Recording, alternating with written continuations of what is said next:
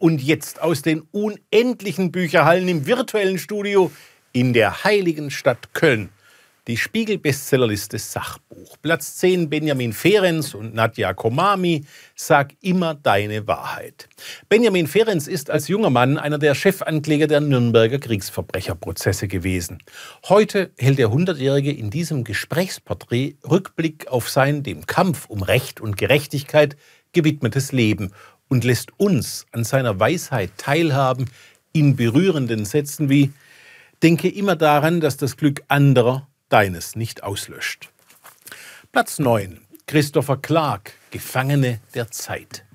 Der australische Europäer Sir Christopher Clark bestätigt in dieser Essaysammlung seinen Ruf als brillanter Historiker, etwa wenn Clark Bismarcks Regierungsstil in einem Ratgebermantra für heutige Populisten unter dem Akronym SMART zusammenfasst. Suche die Provokation, meistere das Chaos, agiere unberechenbar, rekrutiere den Boss, trachte nach mehreren Zielen. Platz 8. Gerhard Wisniewski. Verheimlicht, vertuscht, vergessen 2021. Paranoia ist der Modus der Wahrnehmung dieses Jahresrückblicks eines Verschwörungstheoretikers. Zitat Die Corona-Krise wurde der Klimakrise vorgezogen, um dieselben Dinge effektiver und schneller durchzuziehen. Panik, Kontrolle, Gehorsam, Willfährigkeit, Opferbereitschaft. Wahrscheinlich, weil der Klimakrise eine wichtige Komponente fehlte. Todesangst. Ich schäme mich, einen solchen hirnzersetzenden Mist in die Kamera halten zu müssen. Eine Schande. Platz 7 Meier Göpel, unsere Welt neu denken. Widerspruch gegenüber kommende Weisheiten zu sehen. Alternativen zu unserem nicht nachhaltigen auf Gier, Ressourcenverbrauch und ja, auch auf die Ausbeutung der Dummheit fußenden kapitalistischen Wirtschaftssystem zu entwickeln. Das nimmt sich die Ökonomin Maya Göpel in ihrem leicht zugänglichen Essay vor. Eine Ermutigungsschrift. Platz 6 Philippa Perry, das Buch, von dem du dir wünschst, deine Eltern hätten es gelesen.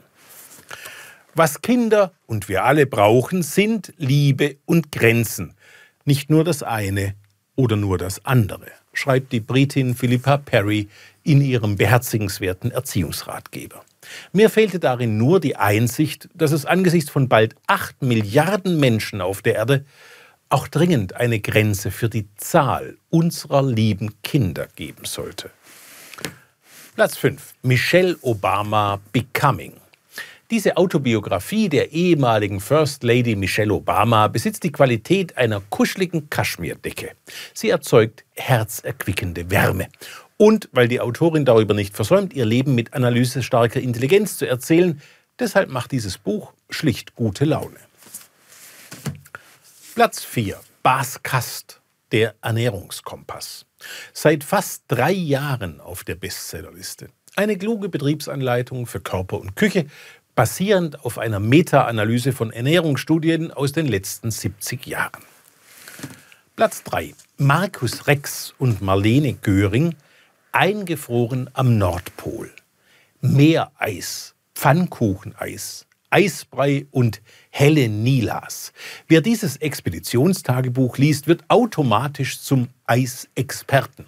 Leicht nachvollziehbar und faszinierend anschaulich berichtet Expeditionsleiter Markus Rex über die Forschung an Bord des Eisbrechers Polarstern, der sich monatelang in der Arktis einfrieren ließ. Dies ist der Stoff, aus dem die Träume sind. Platz 2 Monika Gruber und Andreas Hock und Erlöse uns von den Blöden. Kabarettistenbücher sind zugegeben eine schwierige Form. Was auf der Bühne durchaus zünden kann, liest sich manchmal eher flau.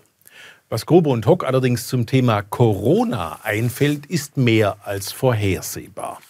Hamster kaufen von Klopapier, gefolgt von Mehl, Hefe und Filtertüten. Die Tonlage des ganzen Buchs markieren Sätze wie diese. Das Volk der Dichter und Denker reduzierte also seine Existenz offenbar auf den Verzehr von Filterkaffee und den darauf folgenden Ausscheidungsprozess. Genau so stellen sich Briten seit 100 Jahren deutschen Humor vor. moralinsauer, anal fixiert, mit Lachzwang. Aber's not amused. Platz 1. Barack Obama, ein verheißenes Land. Normalerweise graust mir vor Politikermemoiren. Diese hier sind eine brillante Ausnahme. Nicht, weil sie ohne Selbstbeweihräucherung und Eitelkeitsgymnastik auskämen, aber Barack Obama erzählt sehr spannend davon, wie man sich in der Realpolitik der Kuhhändel und der Killerdrohnen seine Ideale bewahrt. Es kommt selten vor, dass man sich nach über 1000 Seiten auf die Fortsetzung freut. Dies ist so ein Buch.